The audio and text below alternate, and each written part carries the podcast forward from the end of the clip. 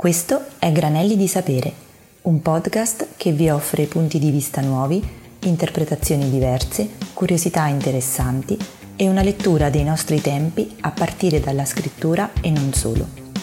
In questa prima stagione, Don Dino Pirri ci accompagna alla scoperta dei Vangeli, un granello di sapere alla volta.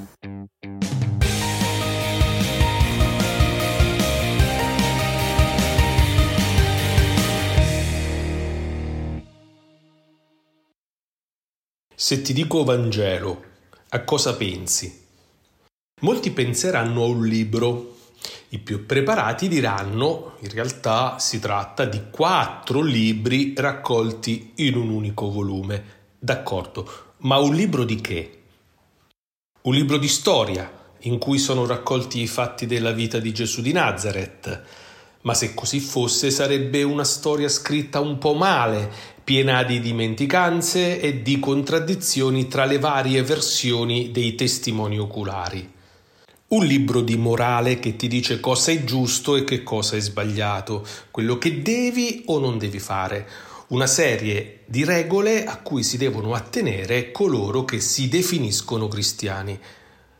Ma anche questa definizione sembra poco aderente, perché nel Vangelo Gesù quasi sempre chiede: cosa posso fare io per te? Mica tu devi fare questo e tu devi fare quest'altro.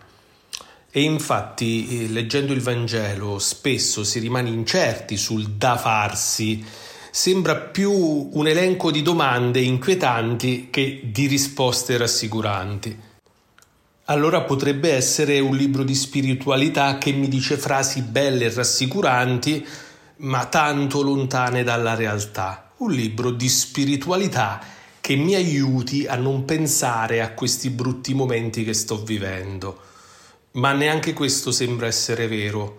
Tutto il Vangelo è un continuo richiamo alla realtà, un invito pressante a stare con i piedi per terra, senza cercare mai vie di fuga dal tempo presente. E allora il Vangelo che cos'è? Non è semplicemente una storia, né semplicemente una morale o una evasione spirituale, e propriamente non è neanche un libro. Ecco, o meglio, il Vangelo ha la forma di un libro, ma in realtà è come una torcia elettrica che usi quando hai bisogno di fare luce. Come in una stanza completamente buia in cui procedi un po' a tentoni sperando di non inciampare o di non sbattere contro qualche spigolo o di non rompere qualcosa. La vita spesso è come in una stanza buia anche quando è giorno, e se vai a casaccio rischi di fare danno, di inciampare, di farti male o di rompere qualcosa o di fare male a qualcuno. Allora io prendo il Vangelo e mi fa luce. Più avanti ti racconterò anche come lo uso concretamente. Per ora mi accontento di dirti perché lo uso. Perché non è un libro di storia, né di morale, né di spiritualità, ma è una torcia che mi illumina la vita, soprattutto quando tutto sembra buio. Qualcuno penserà che sia carina questa idea del Vangelo come una torcia per illuminare, ma penserà anche che comunque si tratti di una cosa molto noiosa, o comunque qualcosa collegata sempre a un dovere e quindi noiosa. Niente di tutto questo. Se pensi questo, devono avertelo proprio presentato male il Vangelo. In realtà, il Vangelo è una bella notizia. Anticamente, quando non c'erano molti mezzi di comunicazione, quando si doveva diffondere una bella notizia che riguardava la vita di tutti, venivano mandati in tutto il territorio dell'impero dei messaggeri. Pensate, in greco messaggero si dice angelo. Ad esempio, quando finiva una guerra e tornava il tempo della prosperità e della pace, si mandavano i messaggeri a portare la bella notizia, oppure quando nasceva l'erede al trono che avrebbe garantito vita stabile e sicurezza a tutto il popolo ancora per molti anni.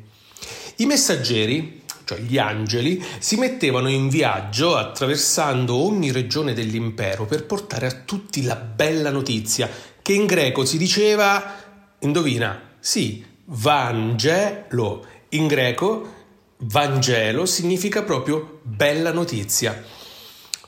Può essere noioso una bella notizia? Eh, no. Una bella notizia può essere un dovere, un comando da eseguire?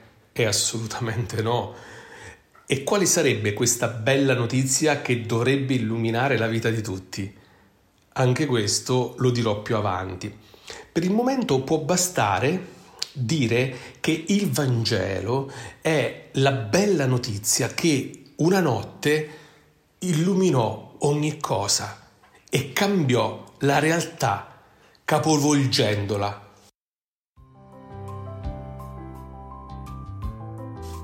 La storia aveva ormai raggiunto un certo equilibrio grazie alla sapienza di Atene e alla potenza di Roma. Da una parte i vincitori, dall'altra gli sconfitti, da una parte le persone libere, dall'altra gli schiavi, da una parte gli uomini e dall'altra le donne, da una parte i ricchi e dall'altra i poveri, da una parte i cittadini romani e dall'altra tutto il resto del mondo. E così era giusto che fosse.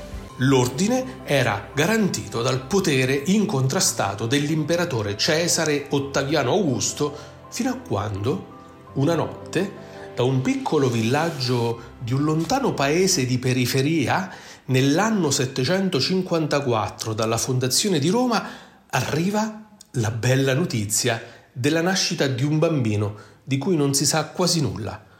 Un bambino che sarà luce per tutti i popoli della terra. Lo chiameranno Gesù, che significa Dio salva. In quel momento tutto cambia. Da quella notte tutto è capovolto sull'orizzonte della storia.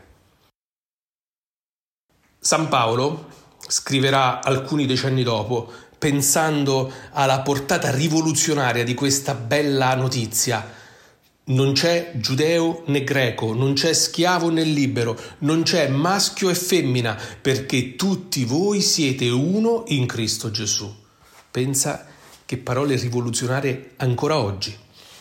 Da quella notte Gesù attraversa tutta la storia come un'onda che agita tutto fino a oggi. Cambia i progetti di Maria e Giuseppe, sveglia i pastori che riposavano dopo una giornata di fatica, scomoda i magi dalle lontane terre d'Oriente, mette in agitazione i sacerdoti e gli scribi del Tempio, toglie il sonno al re Erode, che stava fino ad allora tranquillo a dormire nella sua reggia. Davanti a questa bella notizia, insomma, non si può rimanere fermi, non si può essere indifferenti. Davanti alle parole e alle azioni di Gesù bisogna prendere posizione. O stai con lui o sei contro. Altro che libro, altro che noia. Gesù è il più grande agitatore di cuori e di popoli che io abbia mai conosciuto. Allora, in conclusione, il Vangelo non è propriamente un libro e non è soltanto una torcia che illumina la vita, e adesso che ci penso non è neanche semplicemente una bella notizia. Il Vangelo è l'incontro con una persona che si chiama Gesù, e anche di questo ti parlerò la prossima volta. Granelli di sapere è un podcast dell'Azione Cattolica Diocesi di Iesi. Questo episodio è stato scritto da Don Dino Pirri, che è prete della Diocesi di San Benedetto del Tronto, con una lunga esperienza pastorale. È stato assistente nazionale dell'Azione Cattolica dei Ragazzi e assistente a Gesci. Pubblica con Rizzoli Lo strano caso del buon samaritano, il Vangelo per buoni, cattivi e buonisti nel duemilaventidue. Se, come ci auguriamo, questo episodio ha stimolato riflessioni, pensieri e curiosità, scriveteci a granelli di sapere chiocciola a c i e s i punto i t. Nel frattempo, vi diamo appuntamento al prossimo episodio.